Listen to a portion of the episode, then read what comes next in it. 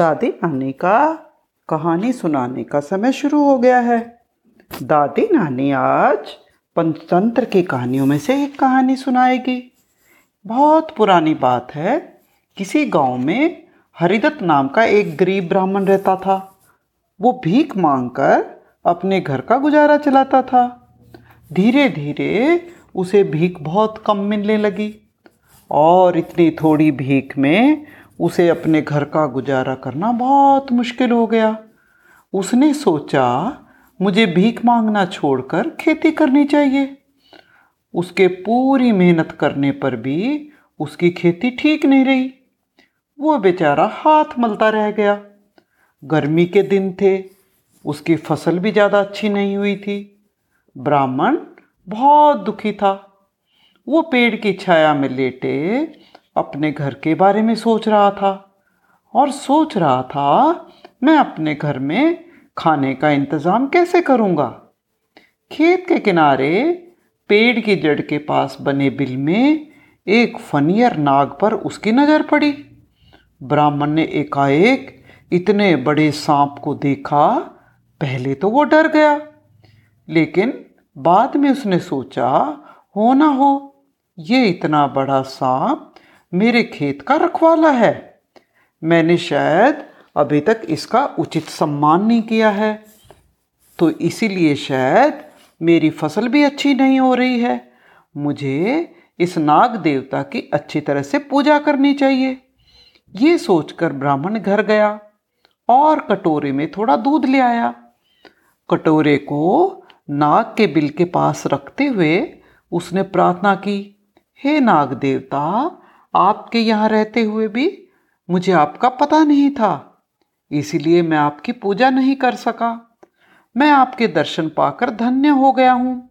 इस गरीब ब्राह्मण की ये छोटी सी पूजा और भेंट स्वीकार करें।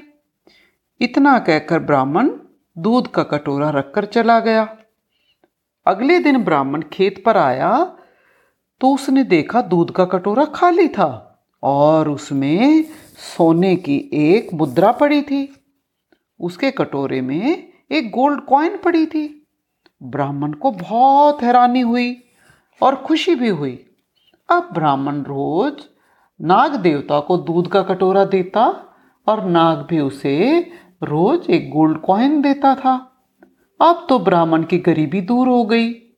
लेकिन फिर भी पूरी श्रद्धा और रेस्पेक्ट से ब्राह्मण नाग देवता की पूजा करता रहा। एक बार किसी ज़रूरी काम से हरिदत्त ब्राह्मण को कुछ दिन के लिए गाँव से दूर जाना पड़ा। उसने अपने बेटे को नाग की पूजा का सारा तरीका समझाया और बताया कि रोज किस तरह से नाग देवता को दूध देना है। रोज की तरह ब्राह्मण का बेटा भी दूध का कटोरा देने गया। और बदले में उसे भी गोल्ड कॉइन मिली। एक दो दिन तो ब्राह्मण का बेटा ये करता रहा। फिर उसने सोचा, लगता है नाग के इस बिल में बहुत सारी गोल्ड कॉइन्स हैं। मुझे ऐसे रोज रोज एक एक लेने की बजाय सारी कॉइन्स एकदम इकट्ठी ले लेनी चाहिए। अगले दिन ब्राह्मण के बेटे ने दूध का कटोरा ले लिया और एक भारी लठ लेकर सांप के इंतज़ार करने बैठ गया। जैसे ही नाग दूध पीने आया तो ब्राह्मण के बेटे ने लाठी से जोरदार वार नाग पर किया, लेकिन उसका निशाना चूक गया। ब्राह्मण के बेटे के इतने बुरे काम से नाग गुस्से में पागल हो उठा। उसने ब्राह्मण के बेटे को डस लिया और उसके तेज जहर के असर से ब्राह्मण का बेटा मर गया। लौटने पर जब ब्राह्मण को अपने बेटे के मरने का समाचार मिला तो वो बहुत दुख में डूब गया। उसने ये सोचकर सब्र कर लिया कि उसके बेटे को उसके किए का फल मिला है। उसने बुरा किया था तो उसका बुरा फल मिला। बहुत दुखी मन से ब्राह्मण ने फिर नाग देवता की पूजा शुरू करी।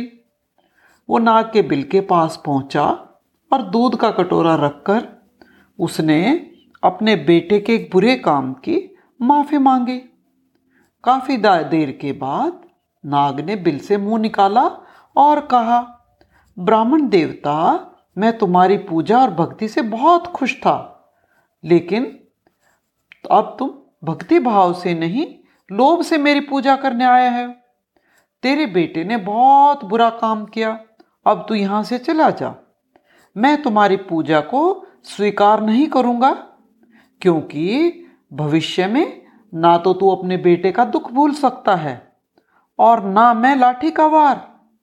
हाँ भविष्य में तू इधर कभी ना ताना। इतना कहकर नाग वहाँ से चला गया और ब्राह्मण के लिए एक अनमोल हीरा दे गया। ब्राह्मण ने वो हीरा उठा तो लिया, लेकिन उसका दिल दुख से भर उठा। वो कह उठा, काश मेरे बेटे ने लालच ना किया होता। लालच से आदमी कितना नीचे गिर जाता है, कितने बुरे काम करता है। तो बच्चों, इस कहानी से हमें क्या शिक्षा मिलती है? क्या लेसन मिलता है? लालच में हमें किसी का बुरा नहीं करना चाहिए। तो बच्चों, आज की कहानी यही ख़त्म होती है।